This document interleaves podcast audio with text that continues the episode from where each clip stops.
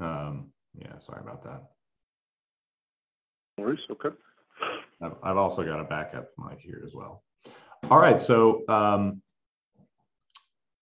tell me about this beer. And I, you know, I, I, read the material and I'm fairly familiar with how these kinds of things work. Ron, I've seen many of your uh, projects come by, but I am I'm sort of curious in the in, in Derek's involvement and why you brought him in and and kind of the backstory before we get to the beer, uh, the Truman stuff. Uh, Derek, you you started brewing at Truman's the year I was born, so uh, I'd love to hear about that. yeah. Um, well, I mean, the project started, I mean, that was kicked off really by the cells, but I, I, I got a little bit of involved because I mentioned before on uh, one of our previous projects about um, the way in which some of the beers were produced and blended within the Truman when I first got there. So I was quite young. I know it was a long time ago, but I was quite young. and uh, it, um, it, it, and it's sort of almost a vague memory because it was um, I was you know, still getting used to the brewery, but I remember that we had beer which would arrive from Burton, and all originally all the barley wines were brewed up in Burton. We, had two breweries within the Truman Group. There was one in Burton producing the powerhouse and specialist beers, and London which produced lots of sort of running bitter and mild and, and things like that. Um, so um, and had originally been built for brewing porter. It would have been one of the original London porter breweries.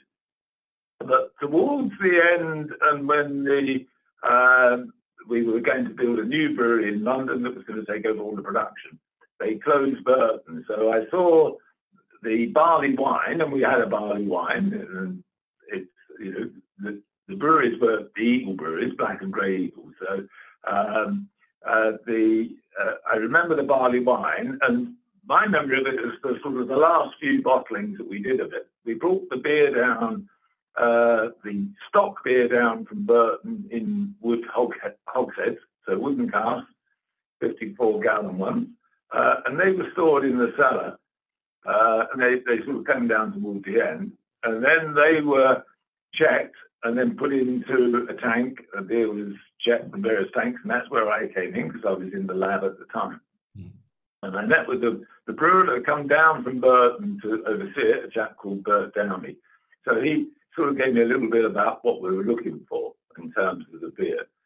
Uh, and then we, we brewed a running beer that was blended with this in approximately one third to two thirds uh, to make the barley wine, which was then put into bottles, small bottles. Uh, I think they had to move to half pints because I think the nips that originally came in would only be done at birth. But just to double check my memory, I was very fortunate that one of my, two of my old colleagues from Truman's who had been there before I got there even and are still alive and still very, uh, very cooperative. And Mike Spillane, who was one of my colleagues at the time, finished up the production director of Brick Lane um, and and uh, been with them for some time. He was he, almost equivalent to Mike. He was like their development brewer at the time. Um, and he was up in Burton at the time, working in Burton, and he remembered that and, and sort of confirmed really what I had a vague memory of. So it was rather nice when we got that letter from Mike. Yeah, from myself. So that matched with Ron's research. I think I did include. Did I include that in what I sent you? That document I sent you, the final page, I think has it's from Mike Spillane. It's just his recollections. This is what Derek just mentioned. His recollections of barley wine, like I was very close to Bass. Yeah, number yeah, one. It was almost at Bass barley wine. Yeah. yeah. which is where the story started. Really, I think Ron with you wanting to do. Yeah. After visiting Mike here. Yeah. Yeah. That, I think that was the original idea, wasn't it? We we do a Bass number one yeah, oh yeah, don't get me started. You know, Bass, Bass is owned by AB and it still exists over there in some fashion, although it's not supported. So I've been trying for years to get the get the various um, people on our side. It was fine, but the Coors Visitor Center uh, in Burton owns the archive or owns the rights to the archive. So they literally, even though Bass is a brand, is owned by AB and they they produce it, and then Marston Marston's produces the cask beer. AB produces the bottle beer. Uh, it, they own the rights to the name, but not the rights to the archive. AB, when they when they left Burton, they gave the archive to Burton or to whoever was the custodian, and now Molson Coors owns the archive, is my understanding. I've asked many, many times Harry White and Yeah. all the people that are running it, Yeah. and he's like, and they're like, sorry, like they won't get, they won't give you access. I even went to the CEO of of uh, Molson Coors in, in in Europe, and he just said he very graciously said, no, we're not going to let you in. So all this to say, like I kind of gave up in my my pursuit of doing basically this with Bass Barley Wine, and we were already on a path of doing. So we did Brew Yard in uh, with Ron. The first beer that we did with Ron was 2016 Brew Yard, so stock pale ale. That was an 1877 Truman's Burton stock pale ale, Yeah, and then and that was just I think you had given me that recipe, and it was, happened to be Truman's. yeah, Then the second beer, which you've had and you wrote about Obadiah Poundage, was an 1840 London Truman's London Porter, and that's when we first brought in Derek because I felt like there's so much history here, and he has so much history that, you know, I, I won't say I felt like a fraud as a Chicagoan uh, making this London Porter, but I felt like it, we needed somebody with his credentials to bring some some real backbone to the to the Porter project because there was so much history there, and that's where I got to know Derek really in, in earnest. And through in, through conversations, he mentioned barley wine production, which he just uh, recalled. And I think when this one came about, we felt like, well, at least from my point of view, I felt like this is a great way to celebrate Derek's career, like how it started in a certain way, or at least something that was happening of a, of a different era was this production of stock uh, barley wine in Burton, then blended down in London with the fresh beer. And so we, I wanted to pay homage to that. Really was the, was the reason why, for me, this was important. Yeah. Yeah, What was it? Was it a six- 1964 recipe? We had Before, yeah. No, I, 60. I got it right here. 60. Okay. Yeah. So a little bit, a little bit before you started, but um, I printed out the recipes here. But, so two recipes: a stock beer um, that is a little higher hopped, uh, the invert number three. Um, went to the wood hogsheads. So we we did that with some neutral oak barrels. Added Brettanomyces claussenii, you know, British fungus. One of those things that we feel that is also the common thread of our three beers is not just that they're all Truman's recipes, but they've all at least had some time in wood Yeah. with Brettanomyces claussenii. Yeah. Just that, you know, you know the story. Think all the real Truman's recipes. Yeah. Because be- be- because the, the, the because when we did Obadiah Poundage, I remember I gave you a variety of ones, didn't I? Because I think there were Barclay Perkins ones in there as well. Yeah. We tried hard to, we were, originally we were like, we got to do a Barclay Perkins recipe, but that, that beer had a lot more brown malt and it Yeah. was, we brewed a small batch and it was a little bit acrid and edgy. So the Truman's recipe just looked the part. And so for that, for Obadiah Poundage, it just, it looked, and it ended up being a better fit, uh, for, you know, Can, porter. Can can I ask I'll- a, let me ask a question while we're talking about stock ale, because I'm curious about how many even existed as late as the 1960s. Um, you know, we're th- this this tradition of of, of barrel aged stock ales is basically gone now. I mean, I know Greene King does their thing, and I, I don't know if anyone else really does it. So I think Was Greene it- King. was it I think dying Greene King's too? about. Yeah, I mean, you had you had some of the ones. I mean, um, uh, Gold Label, the Tennant's barley wine, that was aged in hogsheads in the fifties. I don't. I, probably sometime in the sixties they stopped doing that. Um, I think there are a few, a few uh, hang-ons. I think Cold Spring Ale that was aged, wasn't it? I'm not, The I'm best not familiar with that one. uh, But I mean, yeah, that, but, but I think that disappeared in the sixties as well. Um, You had a number of breweries who were aging in um, small tanks. yeah. Sometimes would. So things Uh, like the Gales. Yeah, Bruce. Bruce Russian Stout. I think that was. Yeah. I think that, that when that was brewed up at John Smith's, the last batches.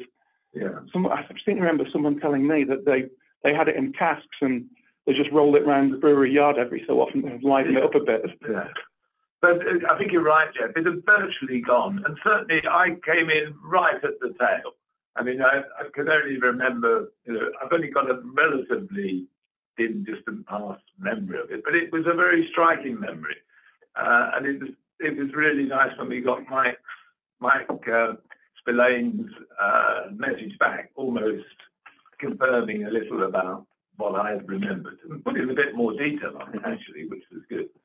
So, yeah, Um, but uh, but it was uh, you know quite a, a forceful memory for me. One of the things that helped me decide to be a brewer because I was still in the lab at this time. and and uh, so Brewery Yard was 100% wood aged, no blending. Yeah. Obadiah poundage was the two thirds fresh to one third aged, and the same here. And it, from a brewer, from a brewer's perspective, it's really fascinating. We're, so we're going to do an event tomorrow night at the tap room to release it. And I pulled off a, a six barrel keg of each of the two beers before blending. So obviously the you know the beer you have is, is the is the, the final blend, but right right before we blended them, I, I saved a keg of each. So we're going to taste those tomorrow, just for educational purposes. But just part of this with all these beers, from my perspective, is just learning, and then also now trying to kind of educate people that a lot of these things that are associated with in modern times with Belgian breweries were happening in England. You know, whether it's touching wood, Brettanomyces, blending of aged and and non-aged beer, and all these things. You know, the use of invert sugar syrups. You know, that are that are you know we used you know invert three, invert one, providing some some richness and some character as well. Yeah, um, I- I'm curious about the the way you you know I think Ron probably helped out with this the the way you came up with a recipe for a modern beer. Were you trying to make it an evocation of uh, of of the Truman's beer, or were you just working with a beer in a in a particular style and trying to make a best the best version of that you could? We're, we're, trying to recreate the 1960 barley wine as it was released. So this will be a little bit tough to see, but I found these on eBay. But um, you can see that was, you know, where the label for the bottle came from. So this is this says it's hard to read, but this is Truman's original number one Burton barley wine. And so that's again what we're paying homage to. So this is I don't know when this coaster's from, but that's essentially what we're trying to convey. So just like with all these beers, we're trying with again a 20th century brew house and um, you know pellet hops instead of whole cone hops and and all that. But we're trying to evoke what this beer was like back in the 1960s. Right. So as far as as far as the process, yeah.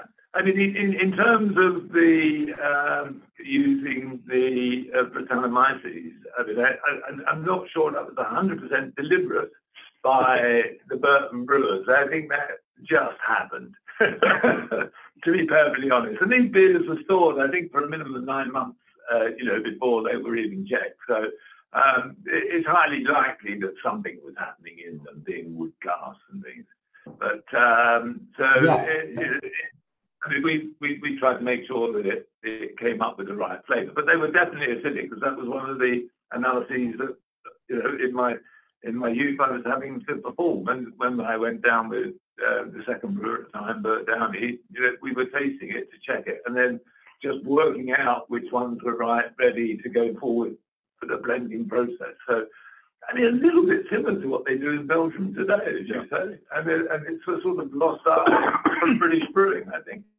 So it's been a minute, but uh, by your memory, how uh, similar does the current beer taste to the Trumans that you were making in the 60s? Is it can you can you recall clearly enough to, to compare them? I, I I wouldn't swear to that one, Jeff. I mean that's a challenge. I mean I'd like to think it's pretty close, and I enjoyed the beer. So and I used to enjoy the Truman barley wine. So it was, um, and in fact at, at Christmas we used to get a beer allocation from the brewery delivered to your home. Actually, it was quite unusual because we were three floors up at the time. Um, but I, I put on a case of the barley wine because you, we could get the Ben Truman Pale Ale, which was one of, one of my favourite beers from them in the first place. But, but I also got some barley wine, so we had that over the Christmas. So that was quite nice. Yeah. So, uh, Christmas beer? Yeah. Well, it's a perfect sort of Christmas beer. yeah. So unlike Brewery Yard, 1877, and obviously the Porter even older, we we don't have we never had the opportunity to ask anybody how close we got. We just we at the end of the day we want to make something that we feel is faithful to that history as far as ingredients process again accounting for certain modern things that we can't get around but uh, this is in this case we've got derek here to uh, yeah. to, to is a is the human link you know Yeah, well, I mean, we've also got Ron's expertise in analysing the brew records Yeah. and the brew details. So you know, we, it, it, it's been, I think we've all had a big contribution into the bit. I mean, you've had to put it into, the other four lads have had to put it into practice. You know, our nonsense ideas. But, uh, Yeah. you know, with Ron's experience being able to analyse the books, talk about the, the ingredients, talk about the methods and things. But the little bit of knowledge I had from, you know, operating on a an old brewery before we closed it in the early 70s, unfortunately, and all moved to a nice new, shiny, all singing, all dancing, multi-batch German brew house. Operating 24-5 and, uh, you know, a big difference to what I, the romance of operating in a big old Victorian, uh, a little bit run down, but a big old Victorian brew house with all sorts of character, Right. all sorts. Ron, um, you work with old records all the time, old logbooks all the time, and they don't. But the, th- the thing about those is they don't contain all the information. When you work on a recipe like this, and you actually have a brewer who made the beer, does it fill in some of the gaps that the historical research can't reveal? Yeah, I mean, uh, especially the stuff about the blending, which obviously doesn't appear in the brewing record at all. So, I mean, I, I knew that there was a, a, a stock and a runner. I didn't know how they were blended together. I just knew that they were blended. And Derek was able to say, well, it was about a third old beer, which is normally what the percentage was in most cases. That, w- that would be what I would have guessed if I'd been going to guess. Um, because I've, I've seen plenty of of, of references in the 19th century literature where they say about one third to two thirds old to old to new. Uh, but I'm pretty sure that that was never fixed and that they would have done it by taste, which is the, the way it was done at Truman's, so that you'd have some sort of uh, target acidity that you'd be going for, and you'd blend the beers accordingly. So if the if the stock beer was more acidic than than it normally was, then you'd use more of the young beer um, which makes sense. But no, I mean, normally what I try and do is if the details aren't in the brewing record, I'll just refer to what brewing manuals, the technical brewing manuals of the time, say what the normal practice was. And so I'll just go along with that. I mean, one of the big problems I have is hopping, that there's the only records that I have that give the proper hopping details are some of the Barclay Perkins ones from the 1920s and 30s and the Heineken Pilot Brewery records, and they're the only ones I've got that give the proper hop additions. Hmm. So, I mean, the, the, the Barclay Perkins ones are really complicated because they've got three coppers, and they've been putting in three different types of hops into three coppers in various proportions. It's, um, yeah. Uh, so yeah, I mean, I, I I try and use my experience, and, and also sometimes it'll be from what I've seen in other breweries' records. So you'll find that the London brewers or the Edinburgh brewers tended to operate in a similar way. Um, and so you can extrapolate some things from other breweries as well. But yeah, I mean, there's guesswork. There's, there's no records that include everything you need. One thing that uh, I'm I'm curious about, I, having read your blog for years now, uh, it's not always clear to me how long stock ales were aged before they did this. Did you is was that a thing that a brewery had a regular routine, or did it based on was it based on the the stock ales themselves? Like were, were breweries tasting them and deciding when to do the blends, or was it always nine months, or how did that work? Um, I'm guessing that they had, I think what they probably had was a minimum length of time, and then they'd be tasting it to see when it was in the in the condition that they expected, and that'd probably vary just depending on the different brews, probably even just the weather and stuff like that, and how it was stored exactly. Yeah. So that so that'd vary um, quite a bit. Um, about the, the aging, the, the the the information I've got on aging mostly comes from the parliamentary inquiry into beer materials in the 1890s, where, uh, which has wonderful stuff because they interviewed lots of brewers and they asked one brewer, how long were the beers aged? And he said a stock pale ale, minimum 12 months, semi-stock pale ale, three to four months, mild ale, two weeks. And so, because this was someone who was working in the field, you can say, well, he's, and he was under oath, but he's probably telling the truth. I, I think we Right. probably trust this. Right. Um, and so that that's mainly what I've gone from. And from other sources, what he says seems to be pretty much spot on. So I think Mike had something in that in his email back to us, didn't he? I think Mike Spillane had something about the aging. And I, I've got a feeling it's a minimum of six months, yeah. but, but more likely it's longer than that. And there would have been an element of commercial need as well. So, you know, you produce the barley wine and it's probably, you're only doing it once, maybe twice a year sort of thing, not very often. So Right. You know, when the stocks run low, you're going to get some more. So off you go. These things are stuck down in the cellar somewhere. You know, to, but you put the running brew through. You know, once you get the order, and then you go down and see what you got to put in it. Almost. I mean, uh, Guinness had real problems with foreign export stout. That they had to predict what demand was going to be two years in advance, and so sometimes they'd have the situation where they didn't have enough beer that had been aged. And other times they'd have a stock that was getting too big and the, and the beer was starting to go too sour. So it was quite a problem for them. Um, and there's a, there's a great story of one of the Scottish brewers. So there's a, there's a customer who wanted their imperial stout and wouldn't believe them when they said they hadn't got any, and actually went to the brewery and they explained to them, look, it takes 12 months to make this. We can't just give you some. We haven't got any, and we won't have any for at least another year. Um, so, I mean, I can understand why producing these age beers could be a real nightmare. Um, certainly, Guinness seemed to struggle with it. And I mean, they were a, a large brewery with presumably reasonably um, stable sales. Right. In terms of not staying on, Jeff, which uh, you mentioned earlier, you know, it was uh, all coming to an end and, and the brewers all gave it up. And, and Ron and I, again, were talking earlier this week about one of the problems for British brewers at the time to produce this style of beer is that we were having to pay the duty on these beers at a very early stage, at the start of fermentation. So that's when the charge for the duty was taken, and you, and you have to pay it by the end of that month.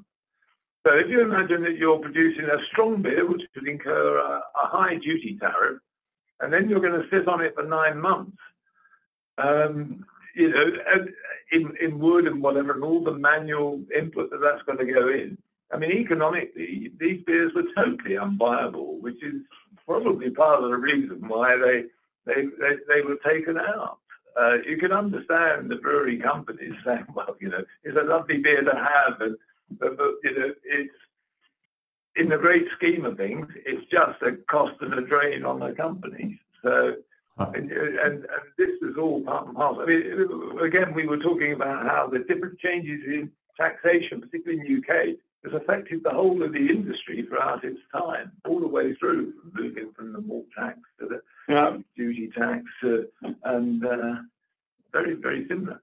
Yeah, yeah, that totally makes sense. Uh, it, really expensive beers in addition to the the sitting having that beer just sit in your brewery you know not making any money for nine months and taking up space and and all of that. So you get there i can see how that'd be really expensive beers particularly given that the palate was moving away from that kind of beer. So um that's maybe why they yeah i mean i think that i think the move away from aged beers i, think it starts in the 1860s um, which is when you see the aged porter production fall off a cliff and obviously there was there was a change in people's tastes around then, and you, you see things.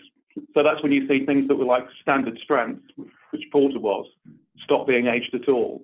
And so on the porter and stout side, it's only the stronger stouts that are still being aged. But I mean, aging the stronger stouts, I mean, that went on a long time. I mean, you, you still got, you still had uh, Curry Stout being brewed in the early 90s. So, I mean, that was probably one of the last beers that, that was really uh, a stock ale at all. Um, How long was that aged? Oh, I think at least 12 months. Hmm. Okay. So let's um, talk about, you, can we talk a little bit about the flavor of this beer? Because uh, I think th- it gets to this question that we're talking about. It, you know, when you when you do an, an aged beer and you use Brett, you're going to get interesting flavors that are unfamiliar to modern palates. Um, I drank the beer last night it's 11 o'clock where I am in the morning. So I'm not, I, I didn't want to pour out a, a barley wine yet. Um, but I, you know, I, I, I really enjoyed it. And one thing, I let it get pretty warm over the course of drinking it. And I liked it at room temperature enormously. I like it kept getting better and better. Um, and there was this lovely kind of um, spicy note that really emerged later on. Uh, you know, it was much more um, malty, and the the uh, the fruitiness was more present at a colder temperature. And the more it warmed, the more this kind of rich spiciness came out. So, what will you guys talk a little bit about what you how you felt about the final beer? How, what, what what are your reflections on how it tasted and how it turned out? And talk about that. I'd like to hear your your your reflections. Um, I mean, I think it, it turned out very drinkable. Um, not over the top with the with the funkiness or anything. Just enough to make the beer really interesting. I mean, I, have only drunk it at room temperature. I never chill beers at home, so uh, so I, I drank it at the temperature I think it should be drunk because it would have just been on the sat on the shelf behind the bar, wouldn't it? Pe- people didn't use the chill bottled beers in Britain, so it it would have been yeah yeah it would have been fairly warm most of the time when people drank it. Uh, no one would have been drinking it ice cold. And, and I don't, think you want to have a beer like that ice cold. As you say, you, you, it really brings out the flavours when you when you drink it warmer. Um, yeah, I mean, I thought it was pretty nice balanced beer, um, and surprisingly drinkable for the strength. I think that's the key thing about the adding the aged beer is that that slight fruity tartness that you'll get as part of the character of the Brett, along with spices and some other classic Brett flavors. Um, but what they do, they just provide a bit of a foil to what can be quite a heavy beer when you look at just you know these these stronger beers can be quite heavy with with, with lots you know quite a high mix of long chain sugars but just a lot of other things in it so it's quite a heavy beer and by adding a little bit of fruit sharpness to it. You're just adjusting that down to make it more approachable as a beer, more drinkable as a beer overall. That's the way I see it. Um, I mean, it's going to be drier as well, isn't it? Because it'll be a little bit drier because it would have fermented out a bit more. It won't be so heavy for cloying. It sort of takes away that slight cloyingness for me of that some of the um, barley wines, straight barley wines would, would have, or straight, straight strong beers would just naturally have. So for me, that's the, the thing that works for me. Uh, it's a well, it's a well hopped beer too. Yeah, I mean, we talked yeah, about this a bit earlier. Just looking at some of the numbers, so yeah. uh, 8.5, 8.6 percent alcohol, but the the finishing gravity in Plato's about seven and a half. Yeah, so that's so analytically not a dry beer, but but analytical BUs. This ended up being 37. It oh, it's got a, a pretty robust bitterness to it, but I think it it works well with this the, the sweetness of the beer too, the bitterness and sweetness, and as we mentioned, the fruitiness and the and all that. So it all makes it, I think, you said it, very drinkable. Yeah. You know? Particularly to, uh, I'm not super familiar with with English barley wines contemporary, um, but you know most of and we make barley wines here, but they tend to be bourbon barrel aged and 14% alcohol. We got one coming out next month at 70% alcohol and the you know 10 and a half Plato finishing gravity and but there but there's a there's an ethanol yeah. the ethanol there adds some yeah some yeah, balance. I, I, I, tend to find that beers over about 13 or 14 percent I don't normally like very much. It's uh, the alcohol tends to overpower everything. Yeah, the it, those have become quite normal here in the states, at least in our neck of the woods. Is that fermentation alcohol, or is that from the addition of going into the bourbon cask? It's both. It's both. So we'll yeah. go into the cask at probably 12%. And yeah. depending on how wet the barrels are, yeah, you can pick up three to five percent in the barrel. Yeah. So yeah, very very different beers, but um, ones I quite enjoy. Dry alcohol. Yeah, yeah, yeah. So you'll get that specific alcohol. Um, so different. Again, all I'm trying to say is my my perception of barley wine is is you know everywhere from like Bigfoot is like an American barley wine, of course, which is basically like a super bitter, robust IPA in a lot of ways, to kind of these English ones that are, you know, this one's got a decent bitterness to it, but uh, and we actually dry hopped this. We got a very very delicate dry hop in this, about 0.2 pounds per barrel of EKGs. So.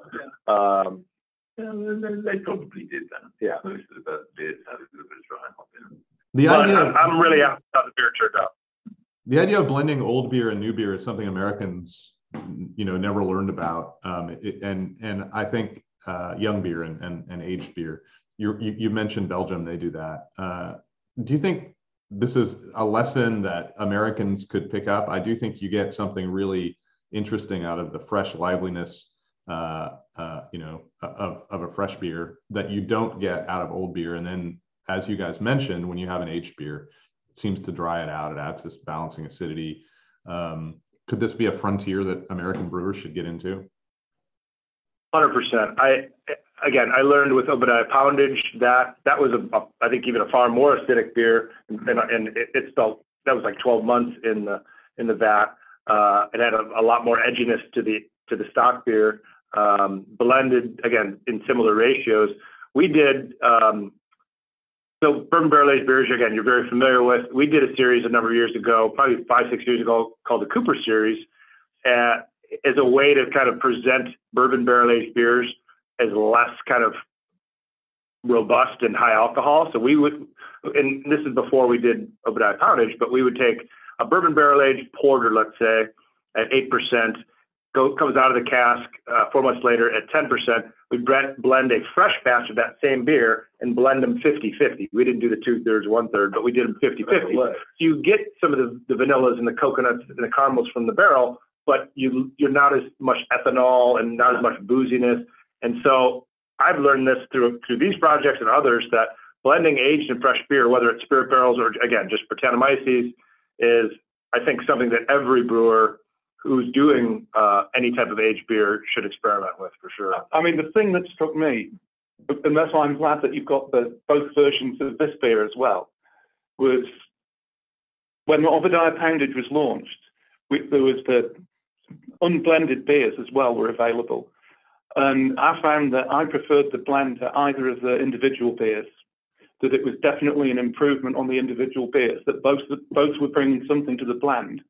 And by themselves, they were more one dimensional, the two beers.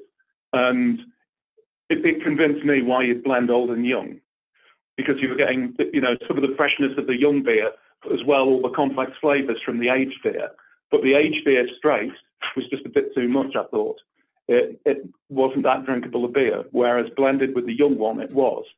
And on the other hand, the young beer didn't have much depth of flavor, really. So it was a bit unsatisfying by itself. So it was interesting to see the way the two beers really complemented each other. Yeah, yeah, I think that's a an interesting thing. I hope we I hope we do see more of that. I, I know American uh, ingenuity related to the uh, to, to, aging has really gotten impressive in the last in the 20 years since people started putting stuff in barrels. And um, you know so much of it is a rediscovery. It's not it's not really innovation. Well yeah i mean i, I, I think at the time uh, most americans probably didn't realize that you'd had all these barrel aged beers in the uk because that was the really typical way you'd age, age a stock ale. They wouldn't be, mostly they wouldn't be aged in vats. They'd be aged in trade casks or or hogsheads uh, so relatively small volumes and yeah, it's something that was done in in Britain for centuries. Right. Um, without the intent of picking up oak. So no, they, they, they didn't want oak flavor. Yeah. Um, uh, that's the great thing from the the Whitbread Gravity book from the 20s when they're describing the flavor of the beers they're t- tasting. And sometimes it just says American oak. And that means that's the fault. That's yeah. what they're saying. because they can taste oak in beer. So right. what we give you a little bit of backstory on the barrels. Um, we had done a project, you know, Adnams, I'm sure, mm-hmm. um, in England. They uh, they produce their own whiskeys, their own single malt. Yep. So we did a project with them, collaboration a couple years ago, where we brought in their their malt whiskey casks, and they're basically built like a wine barrel. They're toasted, not charred like an American bourbon, uh, but um, so we aged a stout in their whiskey casks and released that 100% aged as a spirit barrel aged beer. Well, we wanted a barrel for for this beer, and I knew we wanted something neutral, so we rinsed and steamed. So after using it for a beer, um, one time we rinsed and steamed these barrels heavily to get every drop of spirit and beer and everything, and even residual oak. I hope out of the beer. Um, so our our goal with that was to neutralize the oak and, and certainly anything that had been in, in it prior as much as possible. So I hope that yeah. is the case. Because, because they're always very clear about this, British brewers. They did not want any oak flavour in their beer at all. Mm-hmm. Yeah. Yeah. I detect oak on this. Yeah, no, I don't get oak either. Do you pick up anything oak wise? No? Okay. So we did our job then. Yeah, good job. Derek, you have uh, brewed for 54 years.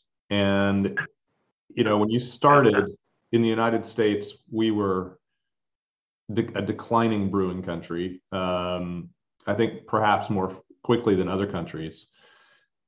I'm curious, and now you know everything has changed, and and the the whole world now has uh, small breweries that are trying interesting stuff, and we're starting to see regional development of of styles in the way that you know in the 19th century was much more common in, in countries. Could you reflect on your having watched beer over those 54 years? What what what uh, what has it been like to witness this you know massive change from the period when all the breweries were closing when you started to now Well, I, I, I similar, really. I mean, it's been stark. I mean, for the first 30 years of my life in the brewing industry, really, it was going through a series of declines and closures of regional breweries, even national breweries.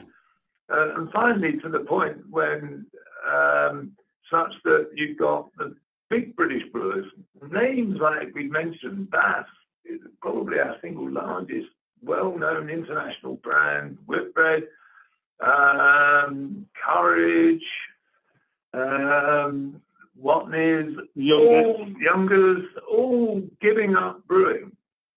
It, uh, you know, when the beer orders come out, giving up brewing, becoming pubcos, because that's where the money was, and the breweries all effectively becoming owned by multinational breweries from outside the country.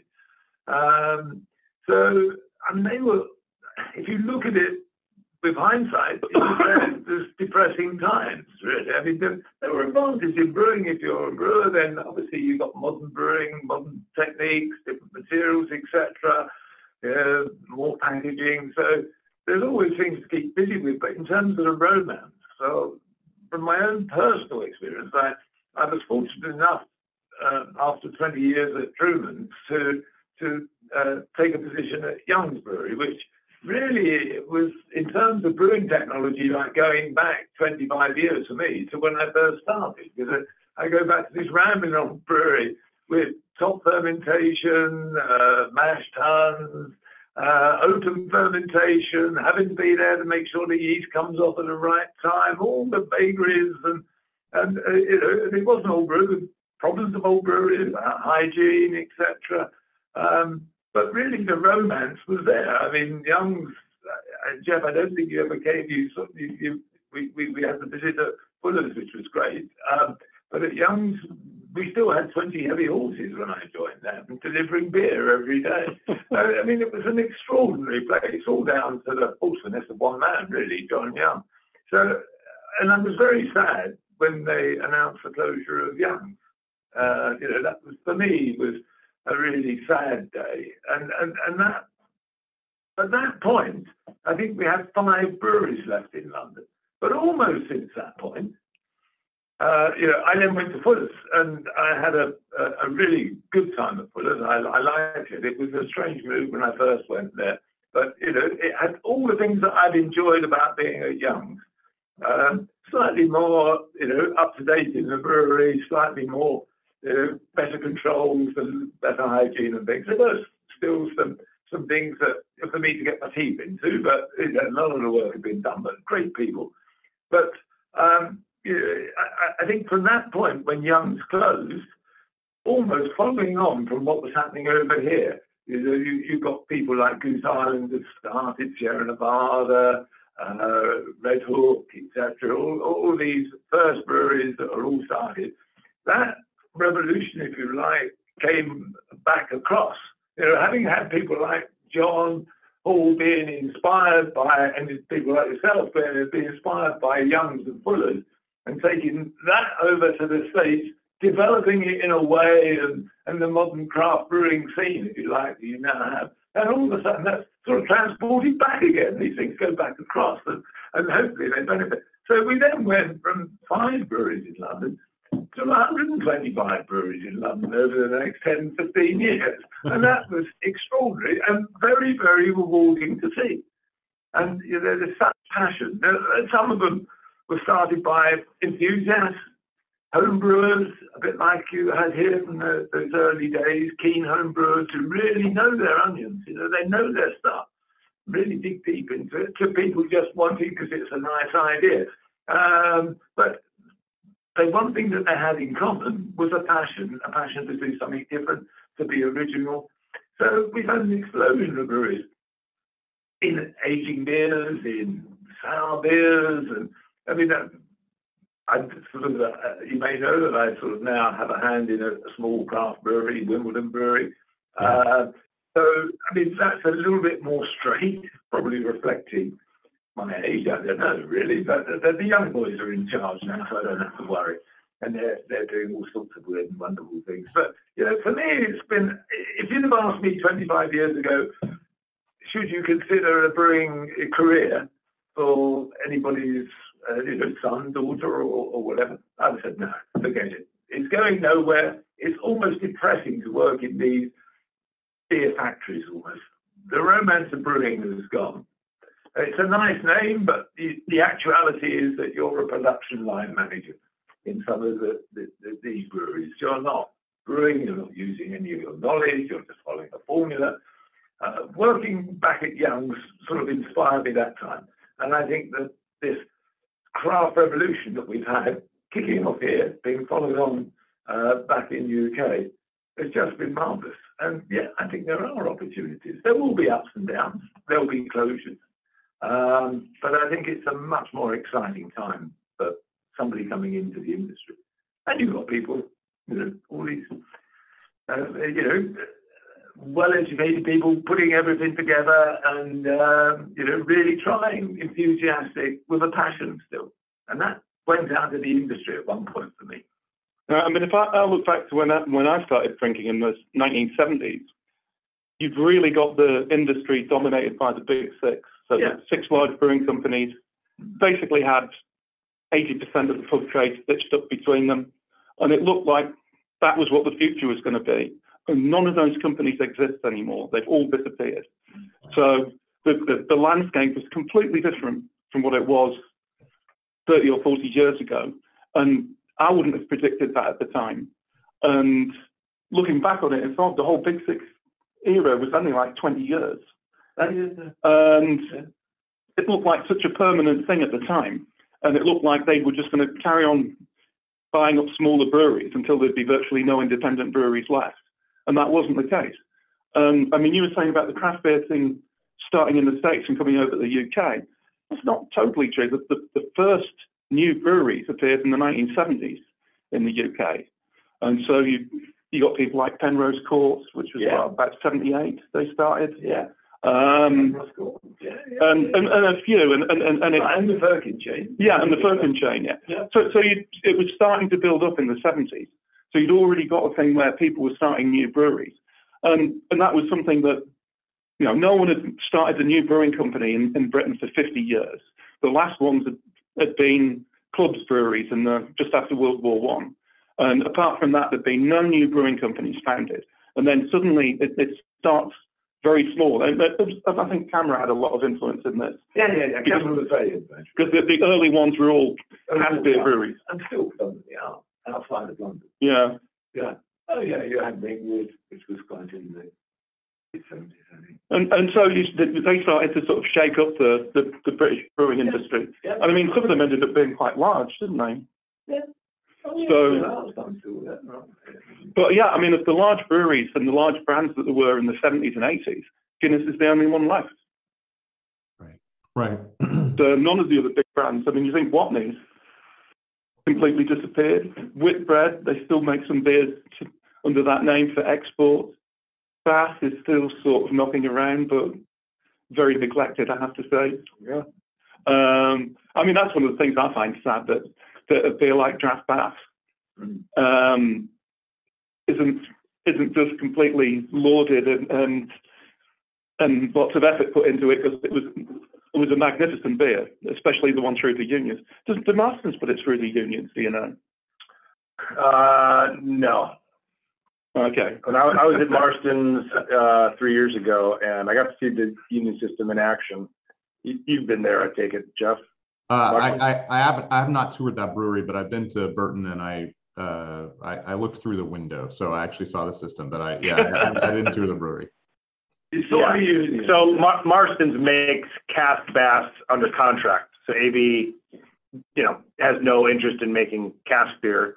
Uh, so they want to, you know, credit to them, they, they keep the cask beer alive under contract with Marston's. But from what I, I believe I asked the question, they, they don't want the, the other yeast to get in there.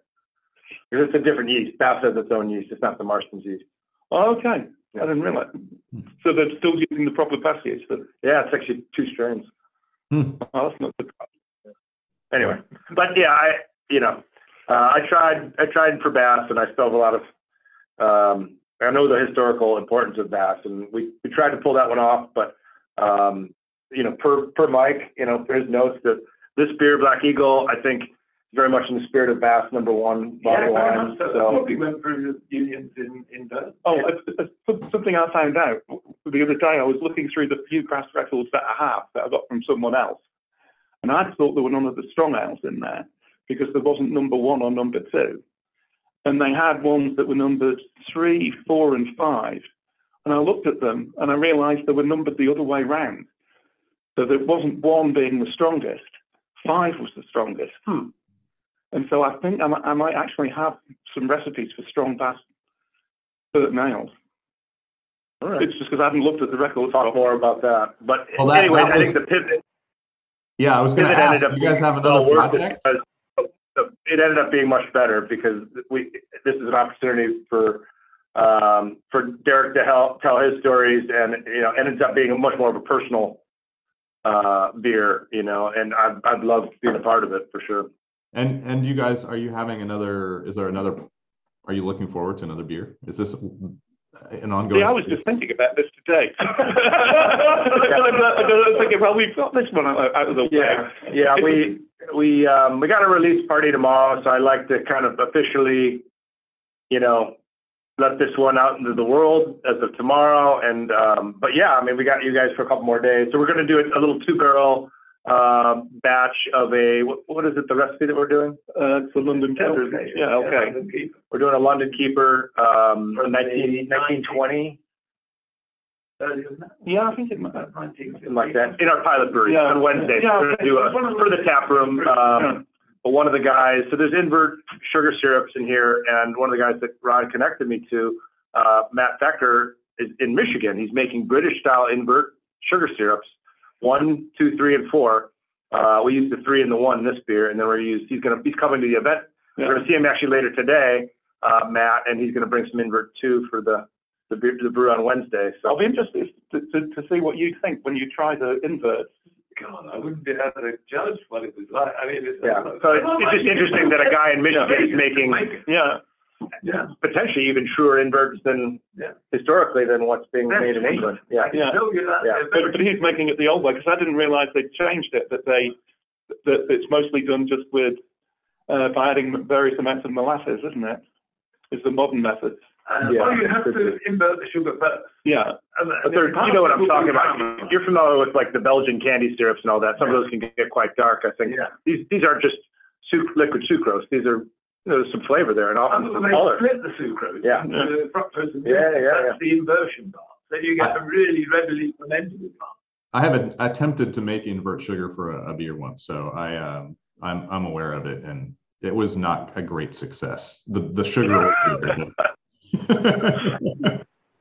a lot of British brewers are using, you know, 10, 15% sugar. Certainly when I was in, we yeah, that's fairly typical, ten to fifteen percent sugar, Yeah. depending on the type of beer. Yeah, Uh, it was, it was fairly normal.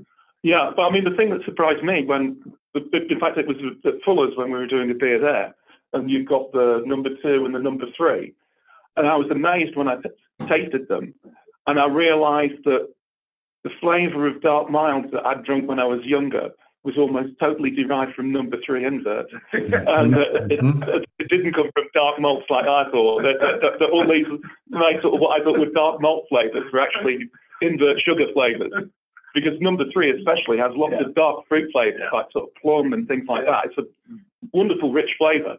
And yeah, I think it's, it's one of the things that people didn't understand about brewing, and I didn't, that the use of sugar was nothing to do with, with making the beers more cheaply. It was partly to make, improve fermentability, but also for flavor. Um, because you're getting all these specific flavors that you're not going to get from malt. Um, and British brewers were very adept at using various types of sugar for different purposes. Um, I'm, I'm only just starting to get my head around sugar. It's a very, very complex subject that's almost totally overlooked normally. My my I had a very similar experience. Harvey's, you'd be familiar with Jeff. Yep. Uh, of course, these guys are Harvey's. I always make a point to go to Royal the Royal Oak Yeah. Yeah. in in Southwark. But the first time I ever had their uh, mild, three percent dark mild. Why does I, I haven't even had a sip yet. I go, why does this beer remind me of Saint Bernardus F twelve? which is ten and a half percent alcohol, but it was those fruit, those fruit flavors. Yeah. Of course, Harvey's uses yeast, and he, but it was like it was in, it had those rich fruit notes that you get to a certain degree with with uh, Very Saint strong. Bernardus. Yeah, with a totally different type of bakery bring a character. yeah. The adjuncts are fine, providing they bring something to the table. Yeah, Right. No, sugar isn't an adjunct. Sugar's a malt substitute. Yeah. All right. I get very, I get very upset when people call things adjuncts that aren't adjuncts. All right. Adjuncts are unmalted grains. Now, now we're getting into the uh, pedantic grammar uh, portion of the Oh, discussion. oh yeah, I- it's one of the things I enjoy the most. yeah, yeah. oh, I'll stand corrected, Rob. It's especially, He's another than malt. it's especially fun with American home brewers. Right. Uh, Right. Yeah, they're very nerdy. Oh, viewing on the internet is such great sport. Absolutely. Well, guys, this has been really fantastic. Um, I wish I could be there for your your big event tonight. That would be a lot of fun. But um, I will. Uh, I'll toast you in, in absence. You're off to some somewhere. You told me. Where are you off to? Europe. Uh, yeah, I'm going to Norway tomorrow. Uh, there's a the the uh, farmhouse fest in Hornindal this this week. Oh, I'm jealous. yeah, yeah. So that'll be awesome. I'm I'm looking All forward. the yeast rings and things. Were you invited to judge? Uh, no, I'm. They invited me to speak at it, so that's what I'm doing there. Oh, okay.